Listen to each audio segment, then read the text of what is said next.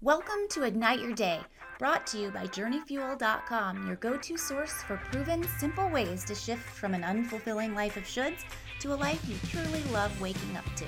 If you know you want more out of life than you have today, but don't know where to start, or you know you need to do something but you just don't have the drive or energy to act on it, or just love learning new things that enhance your experience of life, then you are in the right place. In just three to five minutes a day, you can get what you need to align your life with what you care about most, create time for what you want, and live as you're here to be.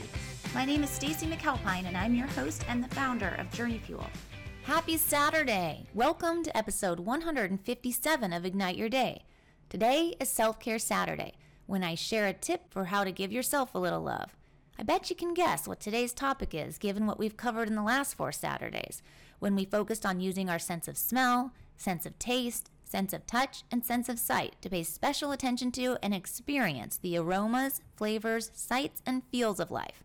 Now, today, you got it, we're focusing on the sense of hearing. Sound. What a powerful gift. There are the practical benefits of being able to hear sounds, like helping us to navigate our surroundings and to communicate with others more easily. And then there's also what I think of as spiritual benefits, the experience of sound.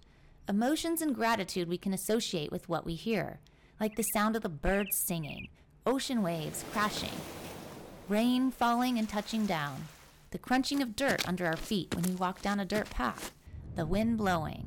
Sounds that, when we pay attention to them, remind us of the beauty of nature and the life within it. Even the sound outside right after a good snow, when the ground and trees and houses and cars are blanketed in snow untouched by anyone. I'm a California native, so when I moved to the East Coast and experienced my first snowstorm, it was incredible. I fell in love with what I called the sound of nothing. It's as if the snow insulates the planet and you can just hear the air. It's so hard to describe to those who've never experienced it, but if you have, I know you know what I mean about the magic of it. So after each big snow, I always went outside, bundled up in my warm jacket, scarf around my neck, hat and gloves on to keep me warm on the inside, and the second I'd step outside, I could feel the cold air on my face and breathe it in, and then just listen to the silence. It's magical. And beyond nature, there's the power of hearing music and the emotion it can stir in us. I talked about the impact music has on our mood in episode 33, how it can bring us up and can bring us down with just the sound of the first note when we recognize it, or the possibility of discovering a new song to experience when we don't. There's a song called Sound of Silence by Disturbed, not to be confused with the Simon and Garfunkel version, though that's a good one too. When I first heard the one by Disturbed, I could feel the music. Do you know what I mean? When you get a feel for the sound and connect to it? Here's just a little taste of it for you.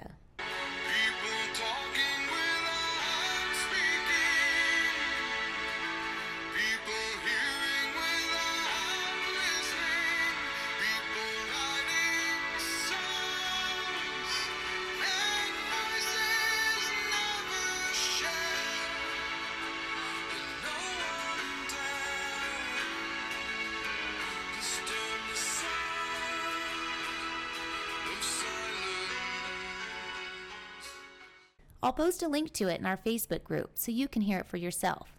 We all have a song like that. Today's call to action is to focus on the sounds and even silence around you. Tune into your surroundings and really hear them. And be prepared for a whole new experience of life. There's a book by Julia Cameron that just came out in January called The Listening Path that I recently started listening to on Audible and is actually perfect for this call to action. I haven't listened to all of it, but just the intros already pulled me in. It actually teaches us how to listen.